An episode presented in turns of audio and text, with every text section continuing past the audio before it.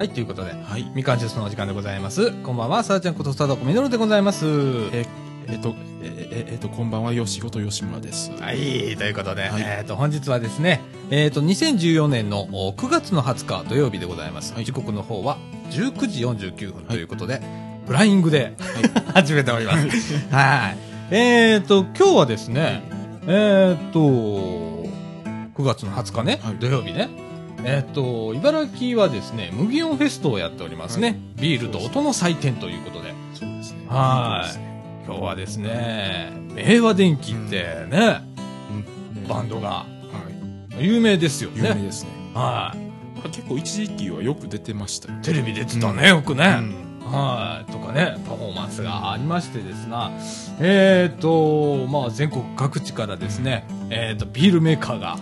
えー出店をして、は大盛り上がりとい。うことで、はい。いやーあの、MD さん行ってるみたいで、どうも見てたらね、最近は地ビールが、あの、結構流行ってますか？みたいだね。お酒飲める人なんか羨ましいなと思ってさ。ねえ、すごいあの、無限フェストの今フェイスブック見てるんですけれども、えっ、と、各店のね、うんあの、地ビールのはい紹介だとか、それからテナントの紹介だとかね、えー、してますけれども、すっごく盛り上がっております。えこの辺で言うと、国の超ビールとかミノービールも出てますか？ー、ああ、うんそうだね。ああ、国の町って言ったらはいすぐ隣だからねそんだだもんね。ううん。いやー、これ、すごいね。ん面白いね、ムキヨンフェストね。この前国の超ビール飲んだんですけどね。うん、美味しかった？いやーあのなかなかあの、あの、苦さと甘さが合甘さ。体したような、あーそういうのが出てて。うんあの、僕、ほれ、お酒飲めないから皆目わかんないんだけどさ、あの、ビールってそんなに味変わるの？だいぶ変わりますよ。ああ、そう。んへえ。で、甘さだとか。うんそういうのも、うんあったりして、あ結構人気みたい。それぞれやっぱ特徴があったりだとかそれぞれ特徴があっああ、た。それはミノービールはミノービールでまた特徴があったりとか。ああ、そうなんだ。へえ、すごいもんだね。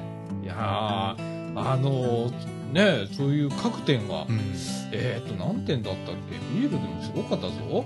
あちこちから、うん東京とかね。あちこちから、まあ、白浜からも渚ビールが 来てましてね。はい。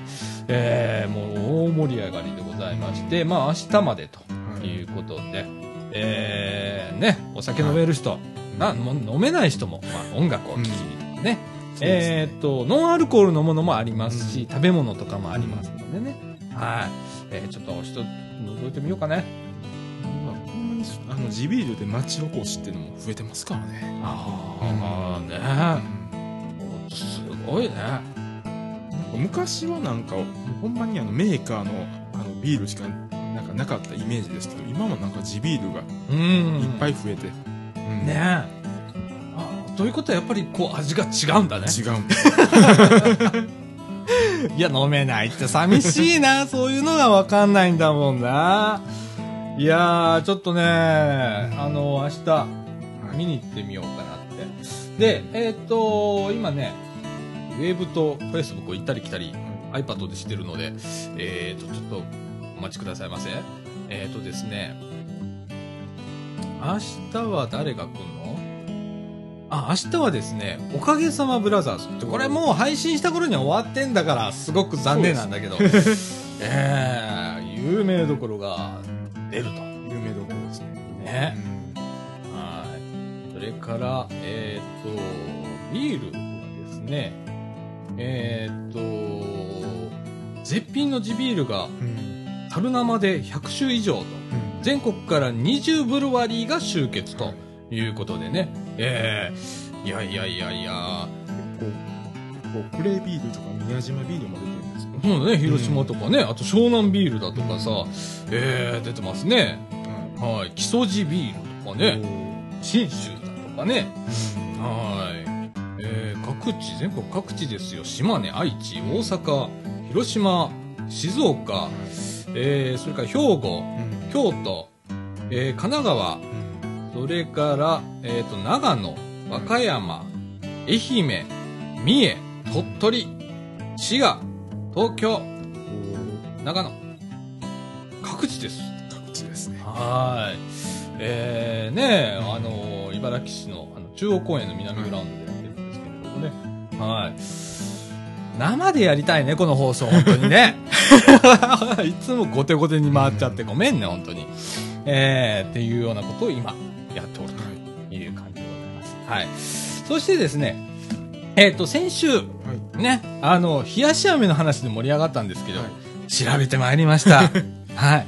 えー、冷やし飴がいつできたのかとか、えー、どういう歴史なのか、本当に関東にないのかとか、いうことをですね、えー、ちょっと、掘り下げて、2週にわたり、冷やし飴すっかみたいな感じなんですけれども、えー、ちょっと、えー、調べてきた内容をですね、発表したいと思います。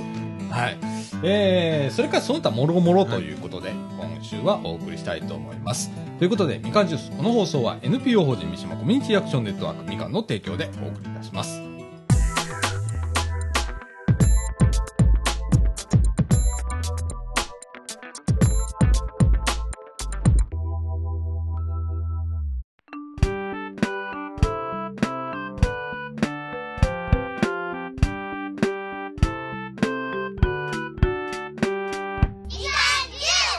はい、ということで、はい。中枠一のお時間でございます。えー、先週に引き続きですね、はいえっ、と、サンガリアの冷やし飴から、えー、なんだ冷やし飴と。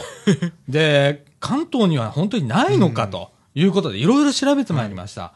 えー、2週にわたり、冷やし飴で盛り上がるかとはいいうような感じなんですけれども、はい。えーとですね、結果的から言うとね、はい。今は関東にはないと。はいうん。ただ、歴史的に戦前はあったとうん。いうことが分かりました。うん。で、えーっと、じゃあなんで関東でなくなったかというとですね、これはね、諸説あるんですけれども、えーっと、これはですね、さ太平洋戦争うん。で、ほとんどの製造業者が姿を消したと聞いていますとうん。いうことで、京都にある、えーっと、岩井製菓というところの社長さんがおっしゃってます。で、えーっと、これはですね、空襲で、えー東京のね、空襲で廃業が相次いだ、相次いだのではないかと。うん。推測されているということですね。で、その一方ですね、えー空襲被害が軽かった京都とか奈良うんっていうところで生産が続けられ、関西中心の冷やし飴文化ができたと考えられるとはい。いうことで、もともとは関東にもありましたとうんいうことなんですね。関東でも知ってる人は相当少なくなったんでしょうね。そうだね。その間にね、うんもう戦後何十年ってあるからねう。ん。うん。もう70年近くそうだね。経ってますからね。でね、えっ、とね、まず、冷やし飴を語る前に、やっぱり飴湯になるんだね。うん。みたいですね。うん。でね、えっ、と、これ中世から江戸時代にかけてですね、水飴をお湯で割った飴湯が夏の需要飲料として売られるということで、健康飲料だったんだね。そうですね。もともと飴湯というのがね。で、それも夏に売られていたということで、えっ、と、それがですね、明治中期になると、製氷技術、ね、氷を作る技術の発達に、えー伴って、冷やし飴が担当、うん。あの、誕生したと、えーいうことでね、まあ、冷やすということができるようになったので、えー夏のこの暑い時に飴湯飲まなくても、ね、冷やし飴にして飲むという文化が、えー明治中期に誕生したと。そしてですね、まあ、太平洋戦争があり、えー関東や中部など他地域での生産が下火になったと。うん。というような歴史ということなんですね。えー、これ面白いね。製氷技術が 絡んでくるだとか。ね。それから、えっ、と、先週お伝えいたしました。ここでも飲みました。はい。えっ、と、サンガリアの冷やし飴。はい。これはですね、40年近い歴史を誇るロングセラー商品なんですね。うんで、えー探せばスーパーや量販店にも出荷しているということでございます。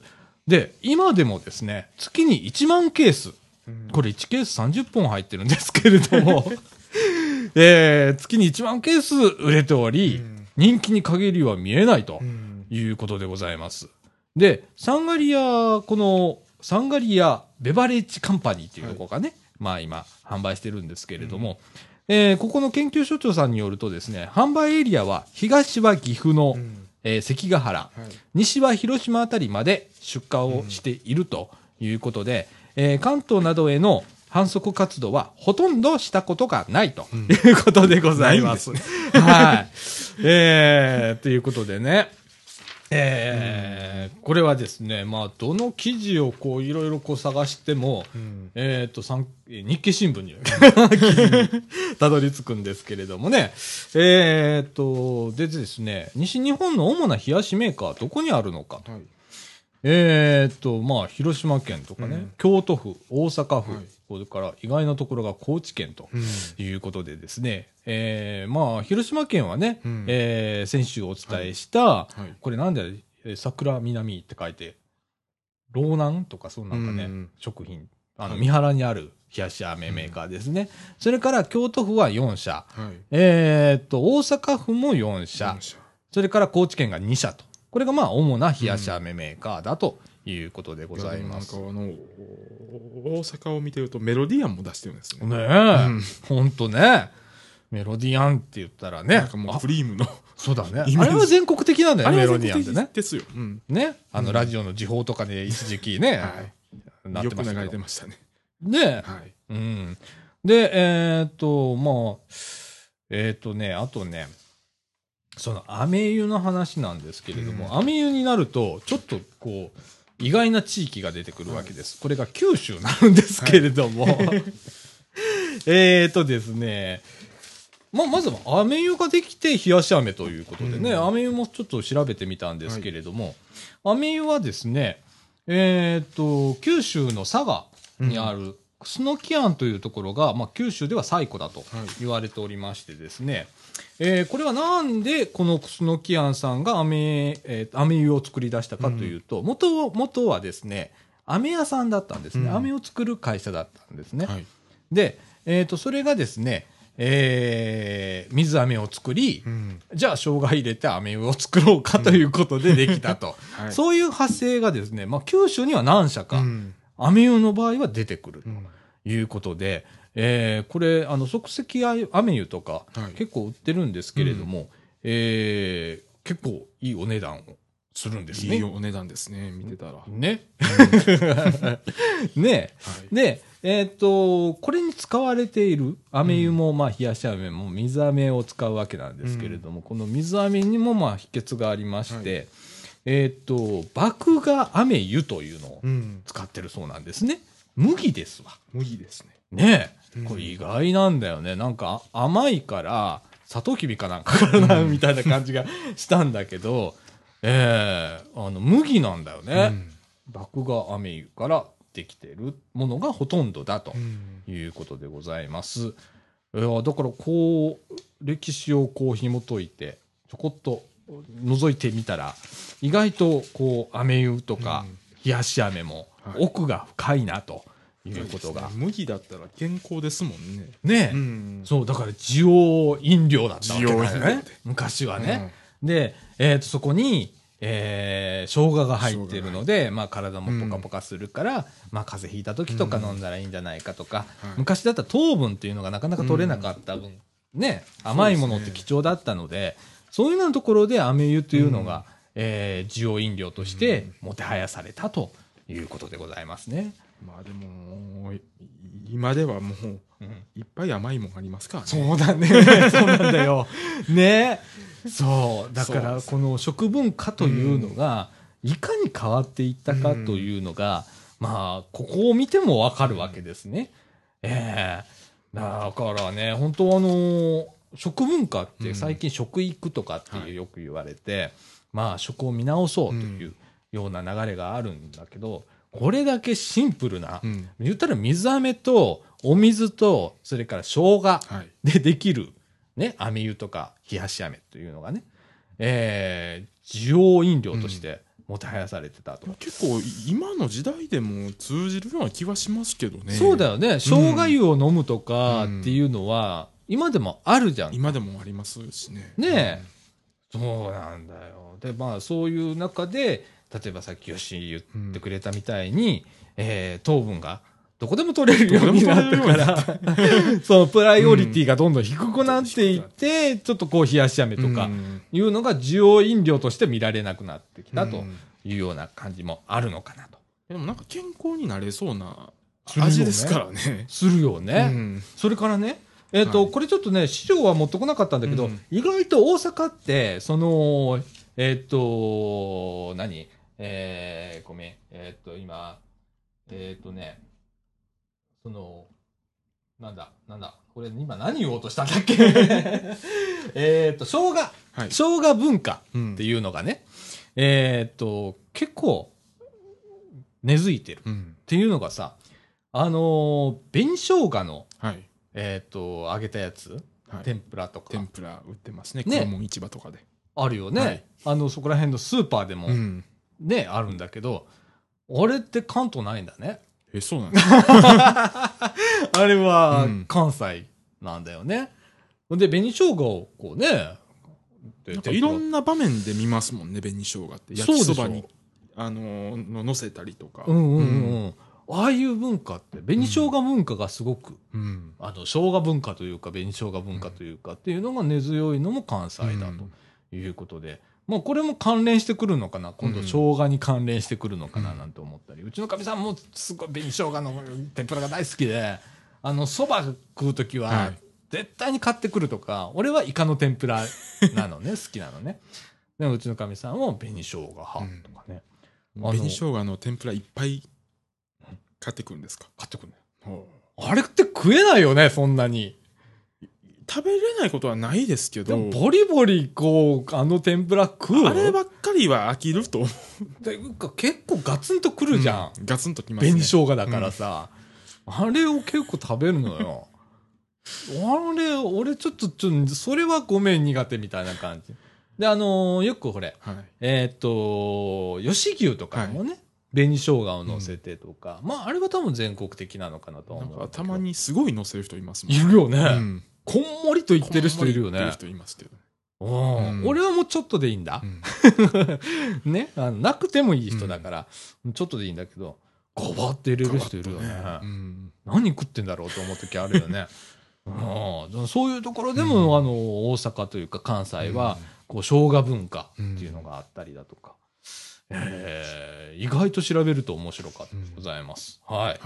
えーそんな感じで、まあ、冷やし飴、飴湯と、えーいうことで、2週にわたり、はい。お話をしてまいりましたが、えー皆さん、はい。えーまた違う、こうね、えーネタ、はい。生姜のネタだとか、うん。冷やし飴のネタ、いや、関東にも売ってるぞとうん。かね、それから商店街で見たぞとかいうこ方が、もしいらっしゃいましたら、えーメールなり、うん。ツイッターなり、はい。フェイスブックなりで、えー教えてくださいませ、はい。よろしくお願いします。はい。また引き続き追っていきたいと思います。どこまで行くね。なかなか面白いですからね、あの、地方食が出て。そうだね、うん本当に。あの、意外なことが見えてきたりだとか、するんだよね。ねえ、面白いね。この下のの駄菓子屋さんでも冷やし飴お置きましょうか。ねえ、うん。サンガリアさんに。サンガリアさん。サンガリアさん。サンガリアさん。サンガリアさん。こんだけサンガリアって言ったんだからね。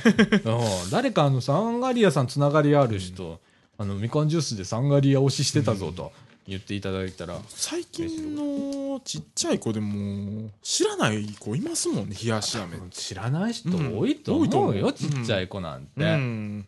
うん。多分俺ら世代30代40代うんギリかもギしれないね。リですね。うん、もう20代ぐらいになったら冷やし飴って何、うんみたいになってるかもしれない。うんねう。んああ。まあでも俺らでも久しぶりに飲んだぐらいだから。ねはい。はい。また、あの、分かり、他のことが分かり次第、はいね、また追ってうんお伝えしたいと思います。はい。えーっと、中間国ではですね、えーっと、はい何やるんだっけ？よし、なんか持ってきた。あ、かき氷。かき氷。こんな時期に寒い。こんな時期に、ね、冷やし飴に続き、かき氷な話題をはいちょっとしてみたいと思いまはい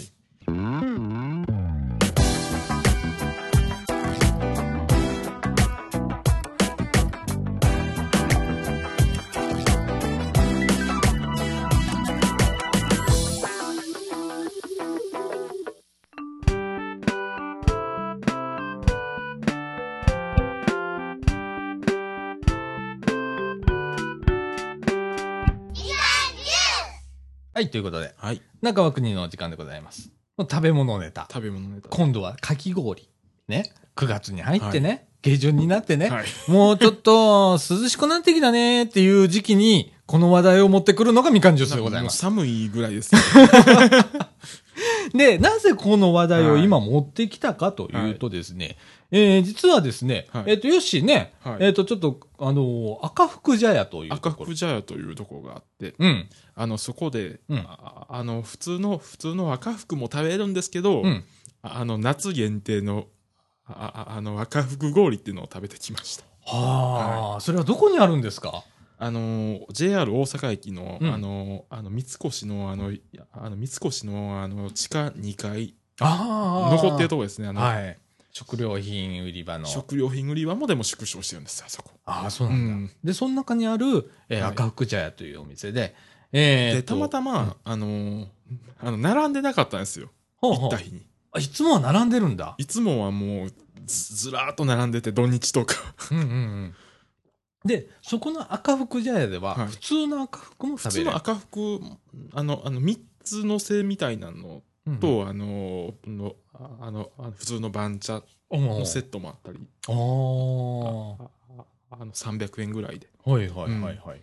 で、それとは別にう、んかき氷にも赤福が入ってんの？あの、かき氷の下に、ああの、あの、餅とああんが入ってるんですよ。ああ、入ってるのは赤福だよね。だから、あ赤福の餅と赤福のあんが。あ、別個になってんの？ああの、一応別個になってるんですよ。そうなんだ。はい。へえ、あ、俺はその中に、そのまま赤福が乗ってるまあでものかと思った。、実質そのまま入れてるのと一緒ですよ。ああ、うん言ったらこしあんとこ、しあんと、あの、もっちりとしたお餅が入ってると。で、ああそこの餅って、ああの、作りたてなんで柔らかいんですああ、よ。はいはいはい。あ、そうなんだ。うんへえ。で、えっ、と、かき氷自身ははい抹茶抹茶。なんですね。はい。で、それが期間限定でな期間限定で。ほうほう。まだ今の時期も食べれると。今食べれる店もあるし、もう、あの、天王寺とかはもう終了したとかで。はあはあはあはあ。大阪の三越は10月ぐらいま10で月までやってるやってるとうん。いうことで。いやー、かき氷。で、この時期でもやっぱり並んでる時は並んでるし。並んでる時は並んでるし、みんなかき氷食ってると。かき氷。はあ。でたまに普通の、ああの、三つのせの赤福を食べてる人がいると。ああ、たまにそうそう なるほどな。もうこの時期しか食べれないっていうのと、なるほどな。いや、結構、うんおどんどんいけるんですよ。ああ、そうなんだ。うんえーあ、でも、まあ、わかるわ。俺赤福好きだから、なんとなく。抹茶のかき氷と、うんうん。あの、こしあんがちょうどいいんですよ。ああ、わかるような気がするな、それは。食べやすいような気がするな。で、白玉みたいな感覚だもんね、お餅もね。そうどちらかというとね、赤福の餅あの下に入ってね。もう凍ってる感じなんですよ。だから、かかき氷の下に入ってるからめっちゃ冷えてるわけや冷えてるんですよ。なるほどな。それうまそうだうね。んへえ。10月ま。で、10月確か梅、梅田は6日までかな。ああ、ほなもうちょっとまだいけるわけですね。もうちょっといけると。はい。あの、ぜひ皆さん、はい。えー、赤福茶屋、赤福茶屋。え、JR 大阪の三越のはい地下2階でございます。はい。そこで、えー、10月まで食べれます10月までね。えー、ぜひ、よければ。まあでも寒い時期になりますから。これからだ。これから。なんでこんな時期に扱うんだというようなネタでございますが、夏の暑い時にやれよというネタでございますけれども、ね。夏の暑い時はもう並んでるんですよ。ああ、なんか確か大人気日曜日とかであの、2時間近く待ってる人もいましたもん。えー赤福氷食べる。2時間って辛いよね。辛いですよね。いやーもうたまた。ま、あの、寒い日で並んでなかったんで食べた。そうなんだ。いや今、穴穴場でございます。うん 今、いい時期でございます。平日は穴場です。ああ、なるほどね。ええぜひ、あの、この時期、並ばずに、ほとんど並ばずにいけるそうなので。かき氷なんて久しぶりに食べましたよ。食べないね、うんそういえば食べないね食。べないですよ。家でもしなくなったよね。家でもしないですね。ね。かき氷機はあんだけどね、うん家にね。しなくなったね。そうですね。ねえ。なるほど。いや、あのーこのままね、もう一つあの食べ物ネタでね、はい。僕あの今週、えーっと、大阪トンテキ。はい。ありますね。ええ今、第2ビルと第3ビルにあるのかな？そうです、そうです。大阪第2トンテキビルと第3ビルで。で、えっ、とね、えっ、と、8月に初めて大阪トンテキ食べたの。はい。ハマっちゃって、いや、だって、あ、ああれ、ご飯食べ放題ですもんね。ご飯食べ放題だよ。で、えっ、と、まあ、大きさはね、はい。えっ、と、3種類あるのね。で、えっ、と、いつも、えっ、と、メガじゃなくて、えっ、と、でかい方、大トンテキはい。定食を食べるのね。その上にメガトンテキってあるの。はい。で、普通のトンテキ定食があって、みたいな3種類があってもう、。あの、いつも、いつも普通のトンテキ定食食べるんですよ。俺、大トンテキ食べるよ。で、あの、で、であの、ご飯も進むんで、うん。ちょっとご飯多め なるほどね。ご飯おかわりにお。おかわり。これがメガトンテキになると、何が違うかというと、これは普通のトンテキ定食についてくるトンテキと、それから大トンテキ定食についてくるトンテキ。はいまあ一回りでかいんだけどね。えーっと、それが2枚入ってんだよね、あれメガトンテキってね。ええいや、これがね、目が行ってみたいなと。でも、でも、こあの怖いんですよ。カロリーが。あ、カロリーかなりいくと思うよ。かなりいきますよ。かなりいくよ。あの、ふ普通のトンテキでもいきそうですもん。いくいくいく。うん。いや、でもね、あハマってて、はい。いやー、あの、かみさんと梅田に出るときは必ずあそこ、昼ご飯食べる。そこでもいいですよね。そうそう、うんでね、時間がね、11時半からなのね、は朝の。で、もうこれがね、12時ちょっと前ぐらいからは並んでくるので、だいたい家出るのを11時ちょっと前ぐらいそれにして、に合わせてるんですね。そう。で、11時はい半ちょっと過ぎぐらいに、早めに、ちょっと入れるようにしたら、並ばずに済むということで、えー、今ハマっております。あと土日やったら、うん12時台もそこまで並んでないですかあ、そうだね。土日とかはね、うんそうだうね。んうん。あ、まあもう土日でも夕方はすごい並んでますけど。そうなの、うん夕方とか並ぶんだ。夕方は。うん。うねんえ。いやー、すごいよね。ボリュームがあるし。もうあの第2ビル、第3ビルはもう安い店が多いんでよく行くんです。すごいね、うんこう。いや、今ね、本当あの、大阪トンテキってはい調べると出てきますんで。出てき ええなんかテレビでもね、あの、うん紹介されたりだとかって。でもあそこは、あの、店の位置がわからないって言っても多いみたいですね。なかなかね、うん。いつも迷うのよ。どどこのフロアだ、フロアだったかなと思って迷うんだけど。で、大体地下2階に行ったら、うん。まあ大体店があるんで、うん。そこかなっていうのは。ねうん。そう、もうね。ページありますよ、これ。大阪トンテキのね大阪トンテキ。そうそう。うん。いやー結構、こう、ボリュームの割にはリーズナブルで。リーズナブルです。はい。お腹いっぱいになるので、えーここもおすすめでございますね。おすねはい。えーまあそんな感じでほねん。まにあの、大阪の、あの、駅前ビルはグルメの巣窟なんで。。本当にね、うん。あの、サラリーマンさんが多いこと多いこと。それは安いです。もう天丼でも500円で食べますし、ああ、うんなるほどね。いや、本当あの、美味しい匂いがするよね。しますよ。お昼ご飯時になるとね。で、あの、一番安いとこでは、あのー、何やろ、カツ丼が380円で食べる店もあったりするんですそうなんだ。うん安いね。よ。安いですよ。ねえ、本当サラリーマンの宝庫でございますよ。はい。今こんなご時世でございます のでね。もうね。ねで、帰りの金券ショップも買って、あの、切符を買って帰る。なんか寂しい話だね、それ。でも、多いよね。あこの金券ショップだらけだもんねで。すもん。ね金券ショップでは。すごいようね。ん。いやみんな狙ってますもんね、あそあそこ行ったら。ああ、ねなんか、商品券とか安いんで。なあ。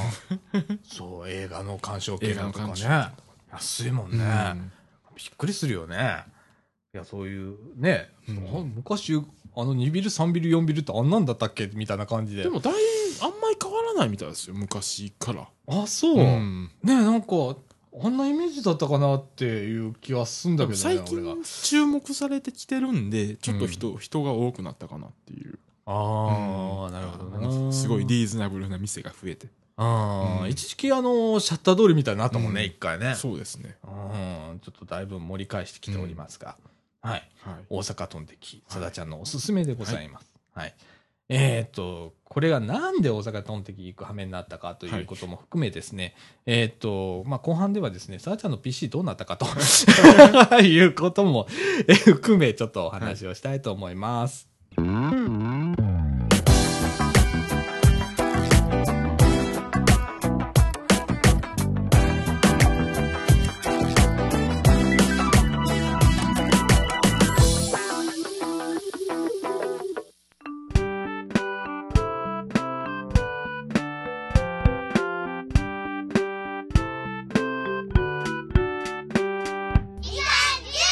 はい、ということで、はい。中枠さん、今週も？みたいな感じでございますが。えっと、ね、先週ちょっとお騒がせしました、私の、あの、仕事場の PC。ね、あの、最終的にどうなったかというと、えっと、まあ、基板、はい。マザーボードの交換と、メモリーの交換と、うんそれから CPU のファンの交換はい。しましたあ結。構交換したんです。はい、締めて4万5千円いきました。は はい。い。で、えっ、と、今トラブル中なのが、まだ引こずってんのよ。はい。大量にパーツ変えたら、Windows のその、アクティベーションはい。解除されるんだね。はい。はい。うんで、今、えっと、悩んでおります。で、えっと、電話でさえアクティベーションできるんだけど、うんうちちょっとね、特殊な事情があって、はい。えっと、マイクロソフトから直接供給されてる Windows なの。うん。で、えっと、早く言うと、マイクロソフトの契約が切れてた 契約更新するの忘れてて。で、電話認証したら、はい。受け付けてくれないわけ。そりゃそうだよね。契約切れてっから。はで、慌てて、あの、年貢を納めて、はい俺年貢って呼んでるんだけど、マイクロソフトにお金を納めなきゃいけないのね、年間。で、まあ、うちの場合はまあ十数万円ですわ。はい。年間ね、納めて、で、Windows とか Office とか使えるようになるんだけど、サーバー製品とかうん開発ツールとかね、はいえーそれを納めましたと。はいえーすべて、あのー、2日間で、はい。えー20万ほど出ましたね、それで。大変ですね。はい。もう目の前がね、暗くなって、ねえ、あー、みたいな。あーってなって、今ままだね、はい。えーっと、認証待ちなのね。はい。マイクロソフト。うんまあ、あの、ゆっくりした会社なので、はいえっ、と、クレジットカード決済後、えっ、と、2日から30日後に使用開始できますと。すごいですね、それなんかも。20日からに30日、すっげえ開きあるじゃん、みたいな。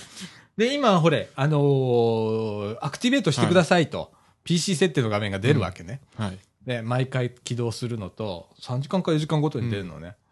で、それを、いいえってしながら使ってんだけど、うわー、みたいな感じになってて。ね。そう。まあ、最後はそ、そこが残ってるだけで、まあ、あの、機械的には、はい。えー、元に戻りましたと。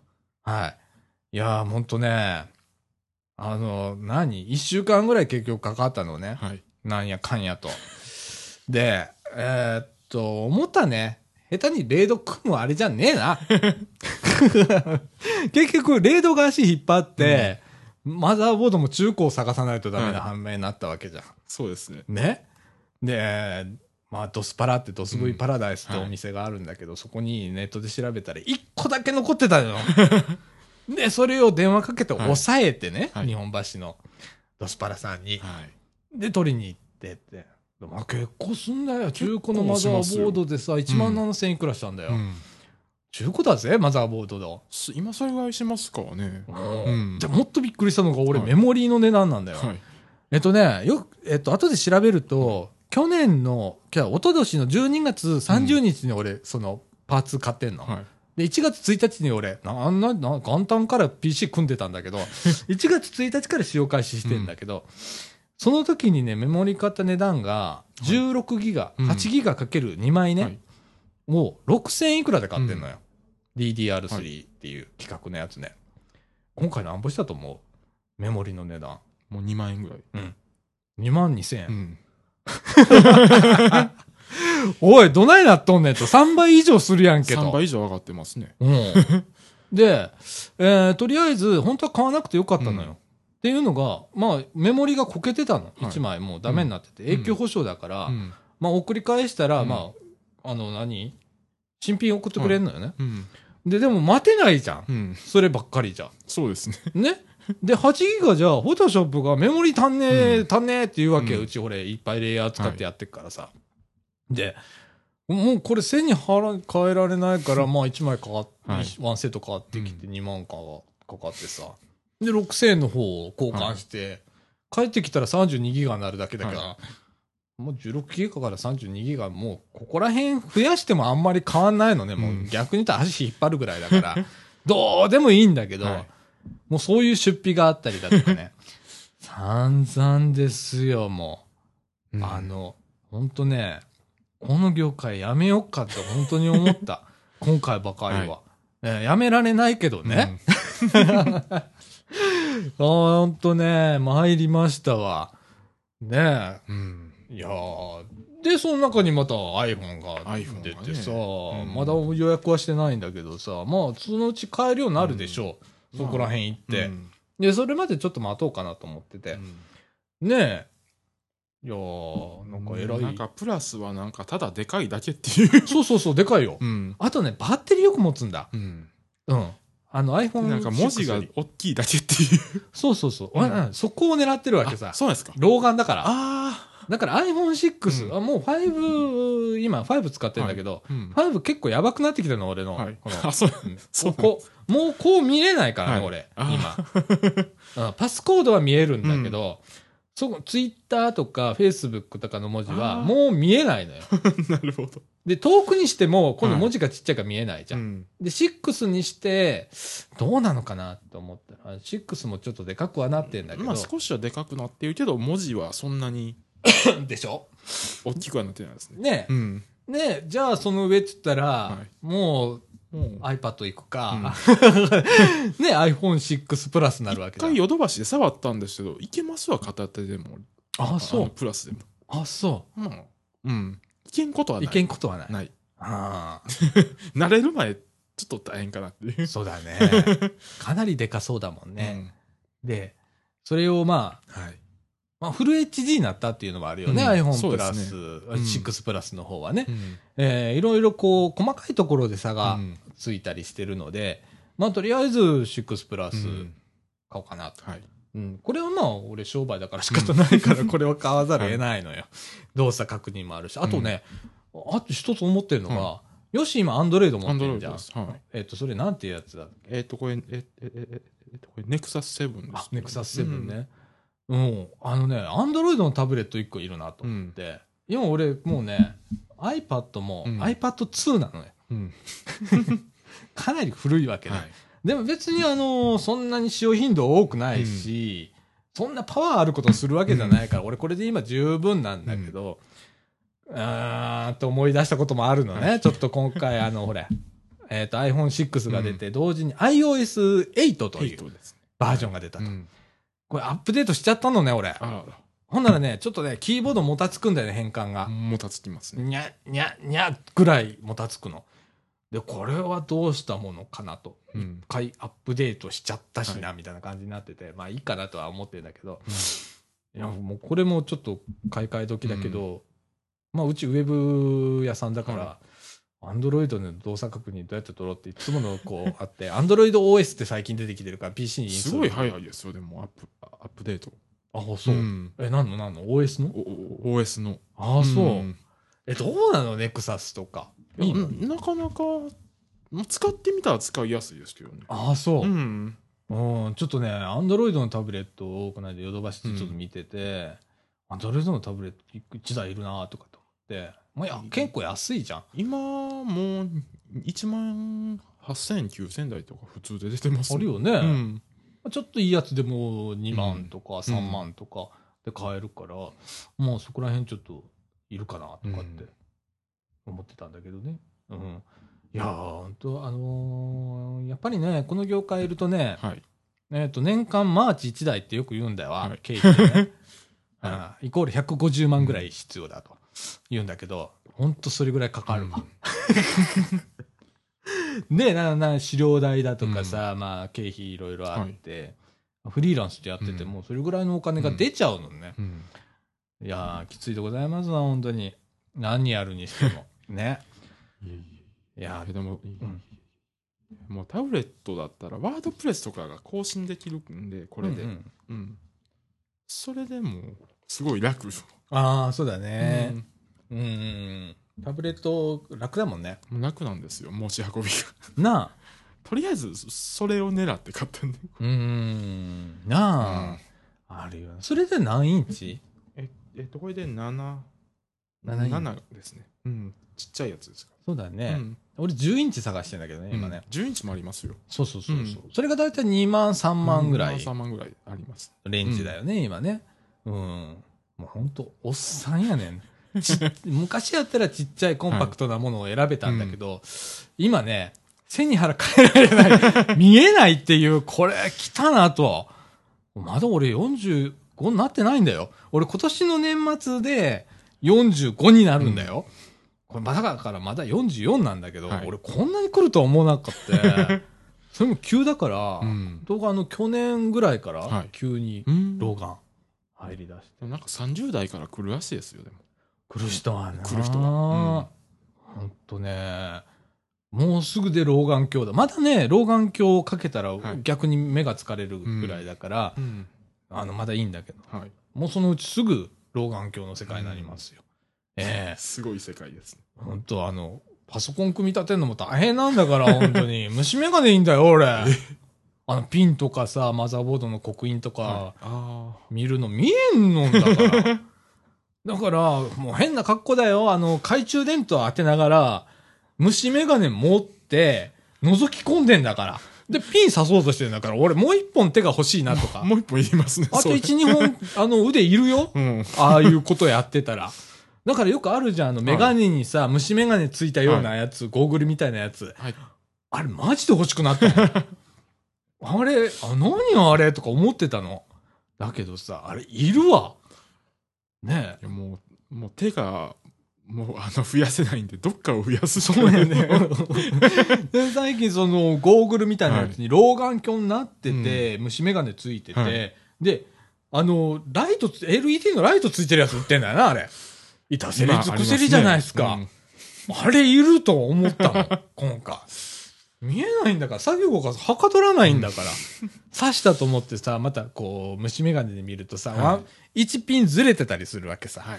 刺せてねえじゃんとかって思っててさ。もうほんと、あのーイライラすんだよな、ああいうなのってね。もうね。やだよ。ほんと細かいことができなくなったね。あ俺ね、ちょっと前までもう鉄道模型とか好きだったなんか、組み立てたりしてたんだけどさ、はい多分もう今できないわ。150, 150分の1のあの模型をはい。組み立てろって言っても多分無理だと思うもん。もう今なんかまた鉄道模型ブームが、来てるね。来てますからね来てるね。なんか、うん。来てるね。いやー、欲しいんだけどね。俺、鉄道模型好きだから。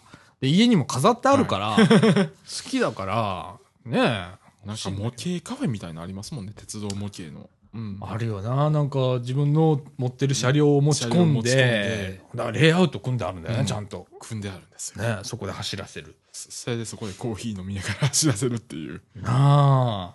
日本橋にもあるし、京都にもあるし、ねああいうのすごいよな。すごいですね。うん。いやー。なんか最近、クズハモールにもそういうとこできたんですよ。あ、そうなん、うんへえ。クズハモールに？あの、クズハモールになんか鉄道模型で、なんか走る、でなんか線路が、うんあの、カウンターに置いてあって、うん。うん。走らせんの？そこで走らせる。いいな。いいな。やりてえな。あれ結構金かかんでって、あの、かかりそうゲ。ージとかさ、もう、1編成買ったらさ、うんまあ1万5千円から、はいハイグレードモデルになると2万うん円ちょっととかあるじゃん。はい。なあ。欲しいもんいっぱいあるもんな。きりないもんな、あれな。下手したら2両組がはい。1万円超えとかあるじゃん。なあ。やりてえわ。キリがないですね。でも考えたら。ああ、でもやりてえな。あれやったら手出したら終わるだろうな、俺。ああ。ずっといじってると思うんだ。はい なあ。最近は新車両も多いですからね。なあ。次から次へと。次から次へと出してきますからね。なあ。ほんとね、鉄道はね、奥が深いからね。ね何系って言っても何番台とかでまたそこから派生して出てくるじゃん。出てきますからね。きりないよな。うん。うんまたそれをいじっちゃうしな、俺ら。手すりつけたりだとかさ。ね。やっちゃうもんね、うん改造しちゃうもんね。そこにまたお金かかるもんね。ね。車両分ぐらいかけて改造したりするもんね。ああいや、あれはダメだ。今まだできない、俺うん。には。まだできない。まだできませんああいうところにまだ、まだちょっと手出せませんけれどもね。はい。えー、そんな感じで。まあ、はい今はもう無事、機械は動いております。はい。あとはマイクロソフトの、申請待ちと。申請待ち30日、最大30日。最大30日。ねあの何？えー申し込み受け付けましたはいメールは来たんだけどね。はい。大最大っていうのもすごいですね。2日から30日ってすげえバッファー持ってない？2日から5日ぐらいやったらまだわかるんですけど。そうやね、うん1週間ぐらいまでなら。そうやね1ヶ月待たせる。何をしてんねんと でその前にはいちょっとしたコンテンピシっていう試験を受けなきゃいけないのね、はい。それをクリアしないと、うん。そこの契約できないんだけど、まあコンペコンテンピシはなんか知らんけど俺取ってんのよ。はい。6月ぐらいに、あ簡単なもんなんだけどね、でそれがなんか90点以上かなんか取れば、はい。まあクリアできるんだけど、あれはちょこちょこあの見てうん。あのテスト受けてるから、あのクリアできてて、契約ができてなかったすいませんマグロソフトさん 本当に契約切れで使ってまして、はいすいません本当にちゃんとあの更新しましたので、はいいち早くえーっとコードください アクティベートさせてください、はい。石油剤にしてください。はい。そんな感じでございます。もう開発するのもお金かかります、本当に。ね。はい。ええで、ちょっと落ち着いたら、いちょっと今、鼻風邪をひいて、はい。ええ鼻シュンシュンしております。寒くなりましたかね。なんか夜寒いね。なんか昨日は16度ぐらいやったみたいで。ああ、ねえ。あのね、タオルケット1枚じゃちょっと寒いもんね。うんそうですね。うん。タオルケットが、ね、うち3枚出してあって、うちのかみさん2枚持っていったら、俺1枚じゃんとかっつって。で、早くあの、布団出してくれって言ってんだけど、はい。うん、干さないとダメだから、月の休みの時ね、みたいな感じになってて、寒い寒いってなってんの、今。はい。ねえ。いやーもう、ほんと、季節が早く変わるのも早いし、急にね、季節が。でもその、ねなんか台風が来てるとも。ほんとね、今台風がまた来てまして、木曜日あたりかな、通過が。だからうん影響は火曜日、水曜日あたりから、うんえー関西、うん。台風の影響があるんじゃないかと。で、今の予想では、はい。ちょっとあの、本州の北側、日本海側を、北川です。えー通過するとはいいうことで、まあ、暴風圏がまだかかってるので、うんえーまたね、あのー福知山とか、丹波市とか、ね、今まで災害あったところ、はい。がまた心配ですよね、あのあたりね。えーえー何もなければ何もなければねいいんですけどね。いいど広島とかね。うんうん。いやー、ほんと今年はいろいろありますよ。まだでも3ヶ月。ん？何が？いや、今年も。あ、そう。うん3ヶ月。3ヶ月ちょっと、はい。まだありますからね。だね。うん。うん。で、このラジオもですね、はい。えっ、と、200回まで、はいあと4ヶ月かな？1月20、20日前後で、多分、えっ、と、200回いくと思うのね。で、えっと、それで丸4年でございますわ。ええで、200回にまたなんかあんの？みたいな話になってくるじゃん。毎回50回はい。刻みでなんかやってるので、うんまた、えーそろそろ考えないとダメかなと。で、今ですね、何回なんだとうん。いう話でございますわ。はい。えーっと、毎週更新してるのね。今ね、182回です、今回。おだからあと18回うん。でもう到達するでございます。はい。はい。で、まあ予定通り行けば、まあ、い来年の1月下旬うんか2月の頭ぐらいには、はい。まあ、200回到達かなうん。というような感じで、えー来ております。はい。はい。いやー、なんかこれもあっという間の4年なんだよね。うん。なんかね、あの、気がついたら4年やってたみたはいい。な。あ今もうそんな感覚ーうん。でね、もう毎週毎週、まあ、今年の場合は8月にちょっとデカめのはい。お休みをいただきましたけれども、えーそれまではずーっとやってきたはい。ということでね、いやーなんかライフスタイルの一個にうん。なっている、完全に。ヨッシーもなってきたんじゃない、ヨッシーこれ参加してどれぐらいになるもん？忘れました。結構なるよね。全然覚えてい。つぐらいからここ参加してる？忘れてしまい。2年以上おる？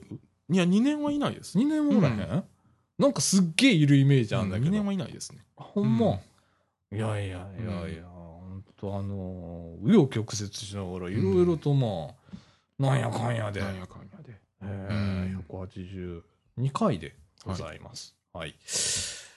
えー、まあこの先いろいろ考えていかないといけません。まあやっぱりこれ、やっぱね、あの、生やりたいね。そうですね。ああ。なんか、リアルタイムでお伝えしたいことが、できない今日の麦音とか、はい。バコンか。うん。バコンフェストとか、はい。そういうのがさ、タイムラグがあるからさ、過去のことになっちゃうじゃんか。そうですね。ね、惜しいんだよね。うんだからこう、生でできるようなこととか、あとまあ、それができるようになったら、うん今日でも爆音いけるじゃん。うん配信しながらとか。うん。ねそういうこともできたりするので、ユーストだとか、ねニコ生だとか、ねああいうなので、そうですね。やりたいなって。まあ、機材はあるし、うん 機材はあるからね、うち。うん。うん。あの、今ね、配信キットっつって、はい。段ボールに入れてあんのよ。あ、そうなんです。それさえ持ち出したら、うんもう配信できますっていう状態で置いてあんのね。うん。だから、それごとこう持って歩いて、あればできるんだけど。やりたいね、そういうの、ね。そうですね。生ね、うんちょっとこれ200回に向けて生っていうのをちょっと考えて。うん。ね、まあ収録模様をこう撮ってて流してもいいんだけど、ね、あの、そうですね。ね、うん。それをまたレコードして置いといてもいいわけだし。ね。ほんならもう編集するあれもないでしょとかって。めんどくせえのかよ。ええまあそんな感じでね。はいえー200回に向けてちょっといろいろとまた、えーラジオ部は動きを出したいと思います。はい。えまたあの、ちょっとね、僕企画案として、はいえっと、来月、今月から来月にかけてかな。もう来月ぐらいになると思うんだけど、えっと、ちょっとみかんの各事業のはいインタビューを取ってこようかなと思ってます。はい。えっと、それを中心にうんお送りしたりだとか、はいえー伝えたいこともいっぱいありますので、そこら辺もはい。やっていきたいと思います。はい。ということで、えっと、この後は、あーエンディング。はい。はい。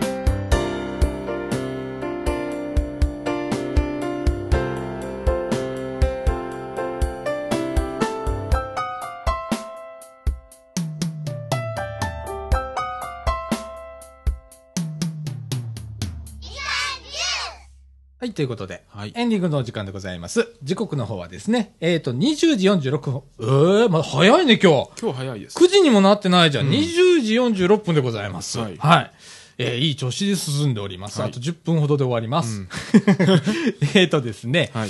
えっ、と、今ですね、えっ、と、西武高槻店4階の催事場でですね、えっ、と、ご当地高槻の美味しいもんがいっぱいということで、えーイベントやっております。はい。えっ、と、高槻のね、ご当地の、うんえっ、と、いろんな、えー甘いもんから、甘いもんから。お酒からお、酒から。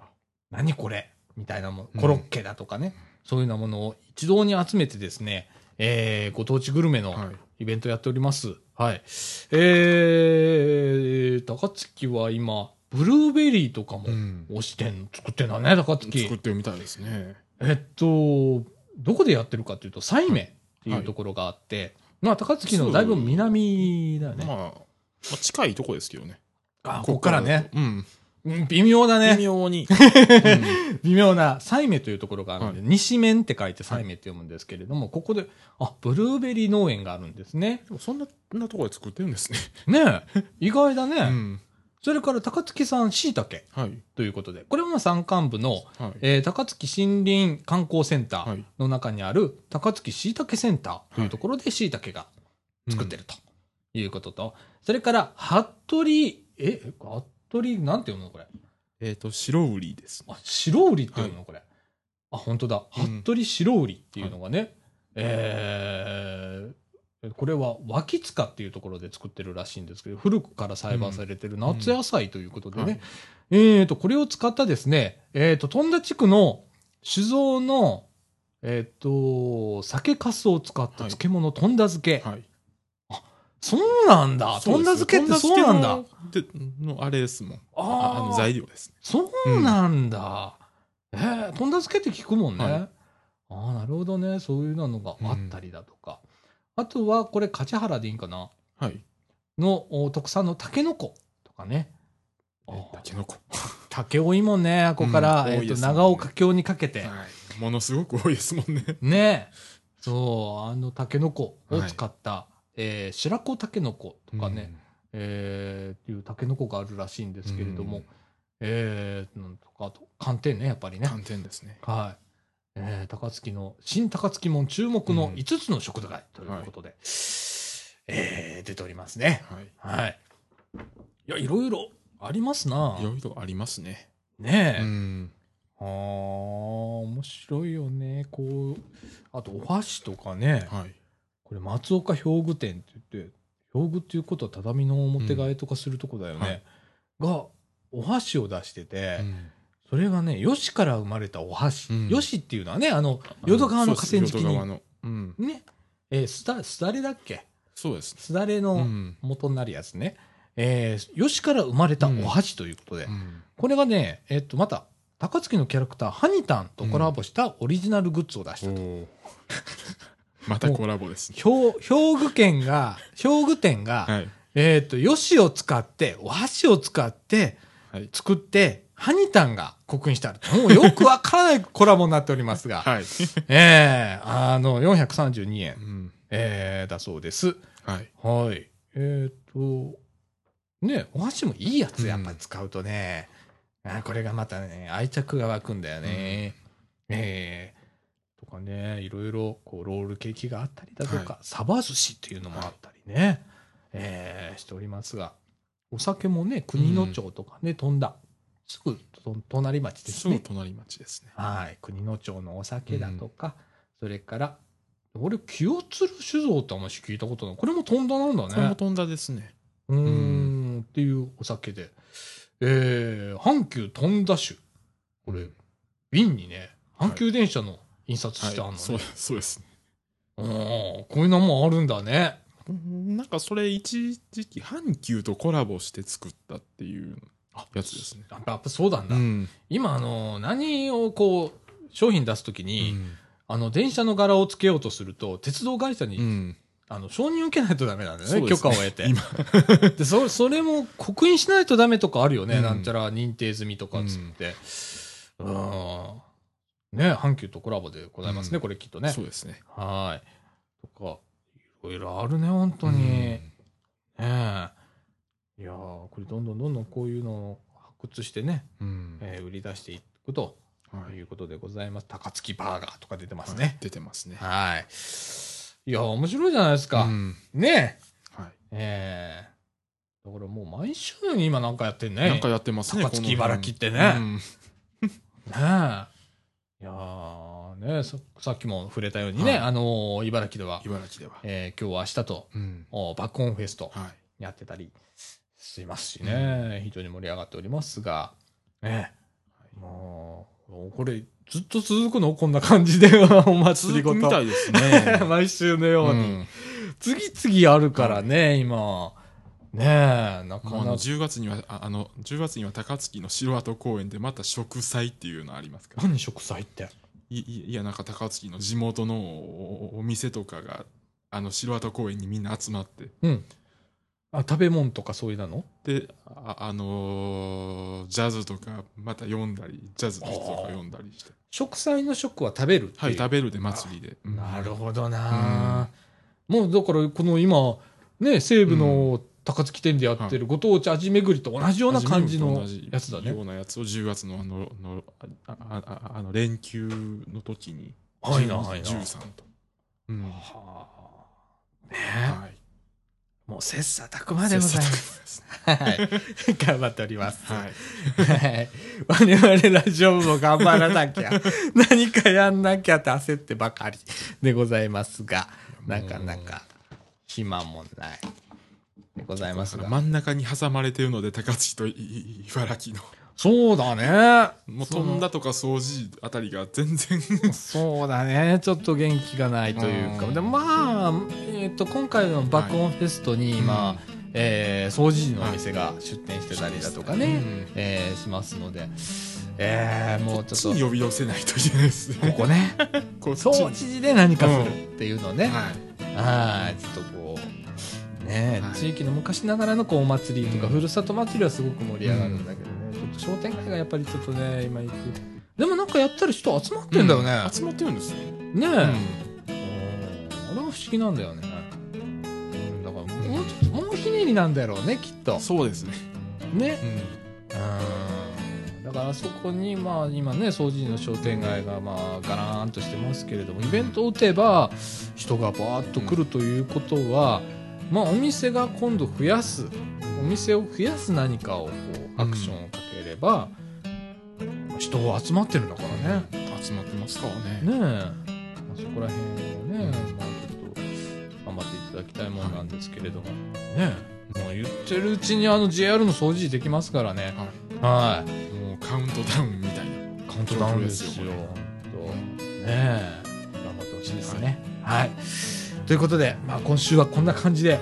えー、まあ、当面、こんな、あのゆゆるゆるとした感じの中でちょっとこう取材を行きながらとか、はえー進めてまいりますので、はい。えーまた聞いてやってください。はい。ということで、えーみかんジュース。この放送は NPO 法人三島コミュニティアクションネットワークみかんの提供でお送りいたしました。